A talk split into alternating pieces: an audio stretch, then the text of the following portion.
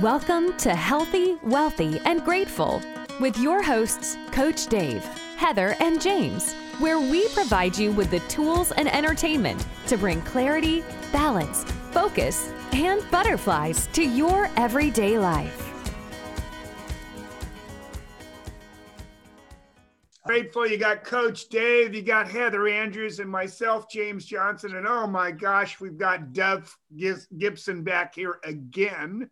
The two thousand six skeleton gold champion, a world champion in two thousand five, a fireman, a fire captain, a, a good old Canadian, eh? And he's, he's he's here to talk to us again about this. And and I want to I want to tell you that, you know, if you came here wondering, well, how does this work into healthy, wealthy, and grateful? Well, it certainly works into healthy. I mean, no matter how you look at it, we're talking about sports here and we're talking about being healthy. We're talking about the mental aspect of it. But I want you to, to remember that you can also take and, and you can put that into being grateful and being wealthy, because you can be wealthy in many ways. It's not just about the money. It, it's it's about what's going on inside your head. And so much of what Duff is talking to us about here today is what's going inside of our head and how outside people influence what goes on inside of our head. And we were having a conversation here backstage that I'd kind of like to bring back where, and Heather, maybe you could ask that question again about how that, how that brought that up. And let's, let's talk about that. Cause I, I, I don't want to miss that. Yeah. So we were talking a little bit backstage stuff about mindset and how, you know, as an athlete on an Olympic level is different than a professional athlete in terms of when you don't hit your mark essentially, and you, you know, what it's and how critics, whether it's a news reporter or our parents or our boss, how that can impact you. So you had a great story about a newspaper reporter and a professional athlete versus somebody who's competing at an Olympic level. Can you just recount that for us? Right. There used to be a, a program in Canada here on the Sports Network called The Reporters. And it was right before the Vancouver Olympics in twenty ten. And one of our, one of Canada's best skiers who has, is a Crystal Globe winner and a two-time world champion, but not an Olympic medalist uh, to that point in the Olympics, the Vancouver Olympics were coming up. And he said, you know, as Olympic organizing committees tend to do, they predict how many medals are going to be won. And he made the comment to a reporter that he could do without the predictions because there was enough pressure already. And this, on this uh, episode of The Reporters, this gentleman who typically reported on professional sport said that he needed to deal with pressure or get out. And, and that, uh, I think you got the feeling uh, when we were talking off camera here, that uh, that really rubbed me the, the wrong way, because that's someone who will never be in the arena, to to quote uh, Roosevelt's old old quote there, and can never really have an appreciation for what skiers like Eric Gay will have to do once every four years. And that is essentially be perfect, because, and, and I, I use skiing as a an, uh, an analogy for skeleton, because you're very fast when you're not turning. If you're turning, you should carve as opposed to scrape. And so if you're skiing and you're carving, great. If you do a little bit of a braking motion, then literally you can come back in four years if you're good enough to try again. That's the winner of that race will be perfect on that day. And someone who is used to, you know, criticizing uh, uh, hockey or football or something else, those are, or, or I'll speak about hockey because I think it's the best example for this uh, scenario. When when a defenseman gets the puck, it's critical that you clear the zone. How many times in a game does that not happen? And it leads to a scoring opportunity, or it doesn't. The point is that you can make a mistake in the Stanley Cup finals and, and be down three nothing in the first five minutes and still win the whole thing. That's not what someone like Eric Gay or a skeleton athlete or any kind of a race course or an Olympian has to deal with. An Olympian has to deal with something that's completely different, which is live in obscurity for four years. And then whoever essentially is perfect on race day, gets, gets, you know, three people will get a medal, and everyone else can come back in four years if you're good enough to get to that level. And so the, the performance anxiety is a huge part of what we have to deal with, because it doesn't matter what you did last week. The Olympic medal is worth ten, twenty times what even the world championship medal is worth. And so that adds to the pressure. And so everyone needs to think about that and understand, you know, again, this ties back to you specifically, what works for you. And so everyone has their own methods and techniques. So how did you prepare when you were an athlete um, to do this? Because I mean, I would think that being in those sports um, ever, Um, being in more hockey sports and, and, and th- those things, um, that must just be super intense and crazy. Like, how did you do it? Well, it's, you know, uh, when we go to a race, we have six training runs and then a race, typically on the World Cup circuit. You have three practice days, then they'll do either the women's race or, or one day, and then the men's race the next, or vice versa. And then there's a travel day. That's typically a, a, a World Cup week. And the Olympics would be basically the same. So if you have three days of two runs, that's about six minutes of actual practice. So in the sliding sports, we tend to do what, um, what is what would be valuable for everybody, but we out of necessity do it more dramatically more than anyone else, which is visualization. Okay. So prior to uh, the Vancouver, or sorry, the, the, the Torino Olympics, which is the one where I had my great uh, highlight, my wife had, like I'm staying in the village. My wife was in Torino. I hadn't seen her uh, in a week. I didn't want to worry, you know, did she make it there? So we agreed we were going to meet at the venue an hour before the race. And then I could forget about it and just focus on one thing. And so we met at a particular spot, and she, we still sort of laugh about this because she was crying and crying, and she was inconsolable from the pressure. She couldn't handle the pressure. Whereas for me, I can warm up, I can jog around, I can do visualization of exactly what I want to happen. And it's, there's an outlet for me. There's no outlet for her. She just had to wait and hope. Right. And then it's all in someone else's hands. And for, for me, it, that's different. So in, in one fundamental way, it's it's different. And visualization is a huge part of that. How many how many times do you get to run that track on a practice before you actually run it? Well, this for Torino, it was, we had a World Cup the year before. So it was ready a year in advance. And that's a, a lot compared to some. I, by the time the Olympic race came around, I figure I had about thirty-five practice runs. So on that, on that track, on that track. So that is hardly anything. And so I experimented with how many visualizations I did. Like for a training week we had the year before, I tried to do a hundred visualizations for every run down the track. Now that's hours and hours of visualizing, because so now you're vis- you're visualizing each turn as you go and where you want to be on the turn. Is that it's to get that in clarity? That's right. I'm visualizing what I see, what I feel, what I do for a run. And then I I tried to do that a hundred times for every run down the track. And it was, that was probably, in hindsight, that was probably too much because it was exhausting.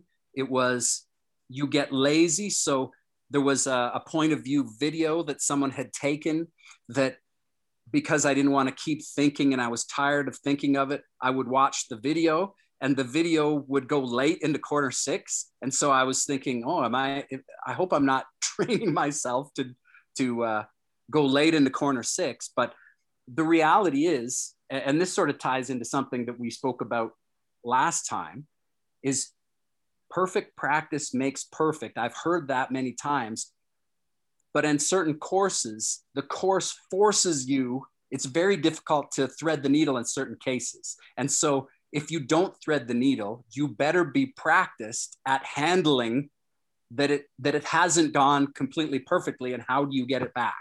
How so, fast are you going when you're going down that? Well, the Torino track isn't, uh, it, it peaks out at about one hundred twenty-five kilometers. So that's about eighty-five miles an hour, something like that? Something like that. So at, at what point on the track do you change your diaper? It's early on, I would think.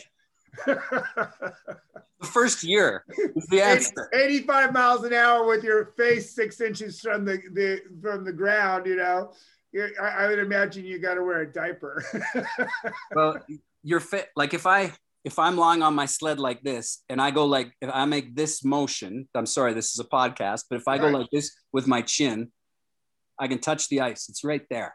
So well, that's not even two inches. That's like. Basically a turtle head move for anybody listening. It's just basically sticking your head out like you're a turtle out of its shell and you will drag your chin. While, while turtle heading on the other end. But that's speed, right.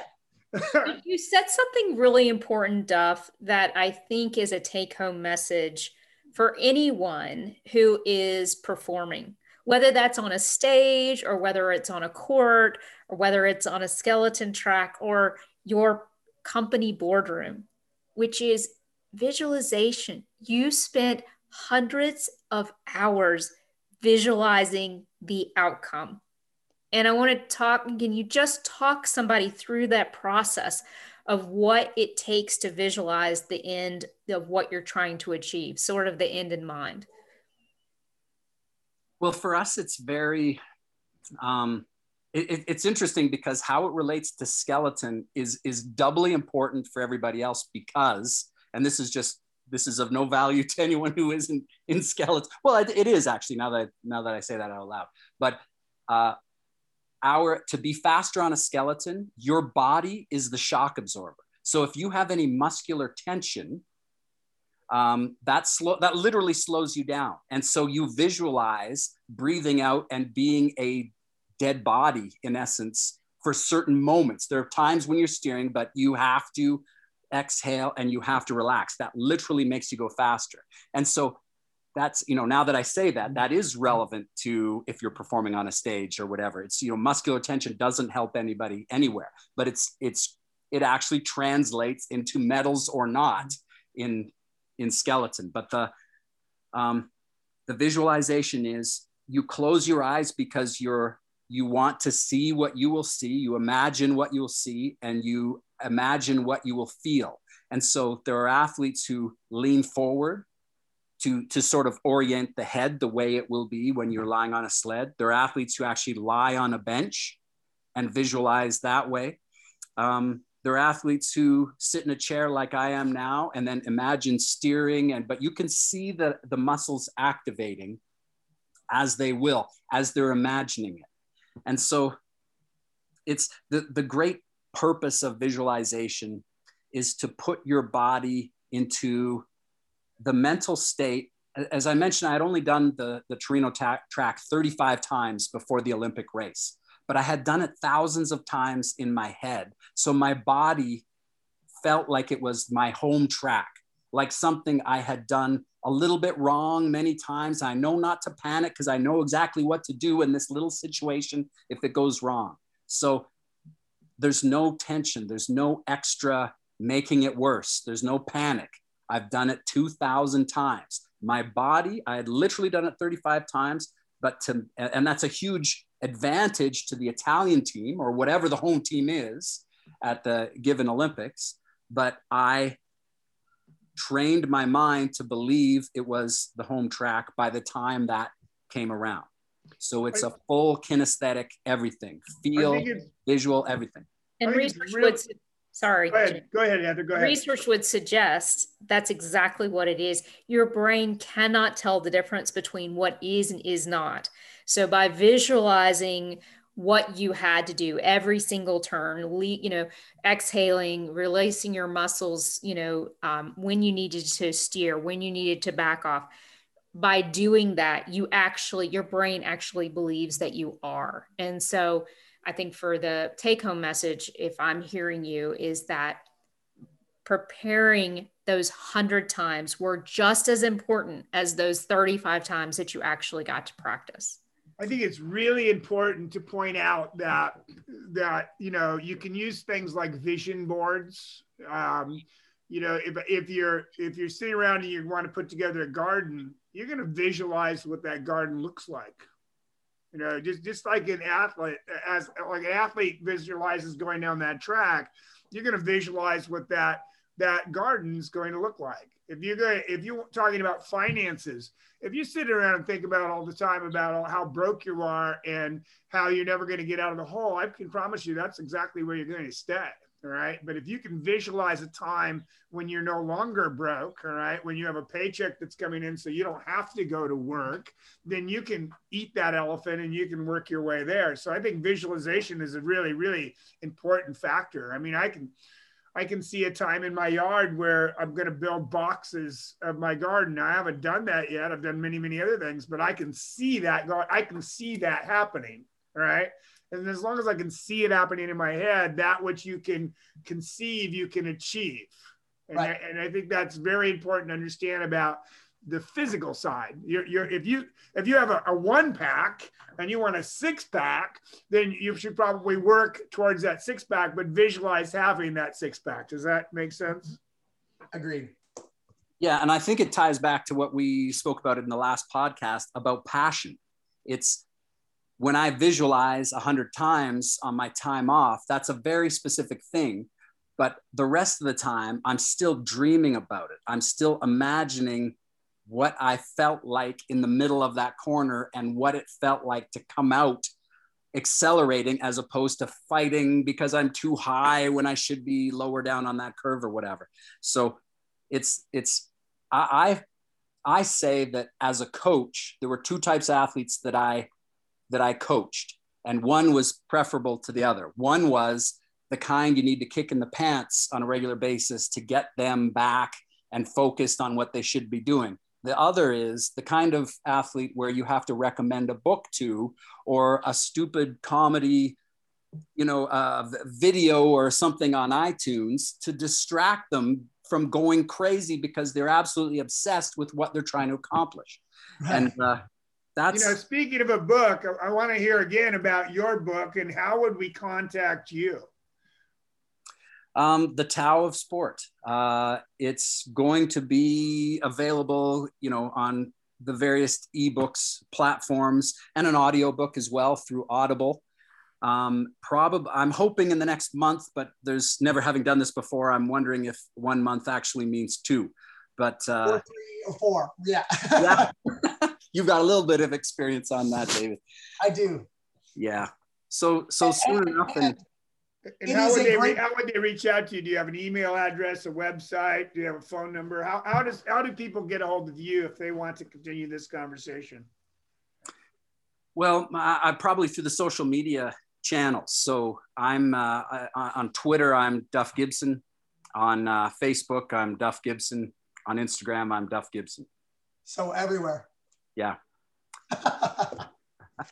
Well, Duff, thank you so much. This has been a fantastic series, and uh, I'm sure there's going to be great desire for your book, and we certainly appreciate the opportunity to have you join us. It's fantastic to be able to take some of these concepts that all of us can use for mindset and passion and also just playing. I think play is so important right now um, during the pandemic. So thank you so much for sharing your experience and uh, joining us here on the podcast. Yes, well, thank you. Thank you. Um, so I was able to read this book early uh, and it is a fantastic little book that everyone should order ASAP because uh, there is plenty of good info in it. And so, Duff, you know, as we wrap this up on on this this podcast, and hopefully we'll have you again back in the future, but the what would you leave the listening audience with? I mean, how would you surmise all this for, uh, I'm not an Olympic athlete, and I'm not going to stick my face a half an inch from the ice and go eighty-five miles an hour down the thing. What would you leave the everyday Johnny Lunch Bucket with to, to go out there and improve their life? I I know it's an old message. I know it's a cliche, but I keep coming back to the love of the game. In sport, it's a love of the game. It's in in business, it's a follow your passion. And anything else, it's a it's a chase your passion kind of a thing. And I, you know, I'm uh, I'm fifty-four years old, and so in the fire department, I have to retire at sixty, and I'm just I'm hanging on so that I max out my pension, meaning I have so many aspects of my life relating to the book and another uh, book that I've been working on for many years that has absolutely nothing to do with sport that I'm just passionate about. And so, you know, for young kids and, and for my kids, frankly, relating to sport, but this is just a microcosm of the bigger picture. It's get out there and try a variety of activities. If you like music, try playing something, try playing several different things. If you like the theater, if you like math, whatever it is, get out there and expose yourself to many different things, because life, uh, you know, progress, gratitude, whatever, it manifests dramatically when you find what it is that you really love to do. And so that's not a, that's not a unique message. That's not a clever or insightful message, but it's a it's a valuable one in my opinion. It's actually an incredibly strong one. My my expertise lies in retirement. That's what I do, retirement and estate planning. Thank you for listening to Healthy, Wealthy, and Grateful. Be sure to join our Facebook group. Remember, live like you are going to die tomorrow and plan like you are going to live forever. You just might. And don't forget to stop and smell the flowers along the way. So exactly when do you want to be put out of use? Okay, and so I, I don't think I need to tell you this, but I certainly think that we need to mention this to the to the listeners that are out there, that you don't retire, you redesign. And so what happens is, is that so often people, well, I'm going to retire when I'm fifty. Well, what are you going to do for fifty years? And they look at me like I've lost my mind. Okay. The reality is, is that we we live in retirement now an average of twenty-six to thirty years. What do you, that's longer than most people worked to get to retirement. So one, if you hate your job, find something you love to do and get paid for it, all right? And if you gotta stay in your job, even though you hate your job to get your pension, whatever the case may be, then find something you love to do and get paid for it. So that's that's pretty much what you were saying right there is, you know, find your next passion. What is your next passion? And always remember to be grateful. Always remember to be thankful and, and, and is positive and celebrate the positives that are in there. Duff, thank you very much for coming here. Dave, did you want to say any goodbyes to him? I do. Huff and I have been uh, friends for a long, long time. And uh, I, I can think back to Uh, the times that we trained. uh, I was uh, an informal training partner for a while there, and uh, he kicked my hiney up and down over and over and over again. Such a good guy, such a hard, hard worker, and uh, yeah. Good. Well, thanks, Dave. That's nice of you to. It's nice of you to say. That's that's going back a few years, eh? It's going back a long time. Yeah. I won't challenge you now. Put it that way. Well, I've gone. I, I've gotten, you know, faster. So, yeah. So we're Healthy, Wealthy, and Grateful. Coach Dave, Heather Andrew. We had our guest, Duff Gibson. We want to thank you very much for listening. Remember to live like you're going to die tomorrow. Plan like you're going to live forever, because you just might. Keep smiling. We'll see you on the next podcast. Duff, we can't wait to have you back again in the near future. Hey, thank you very much, folks. Have a great day.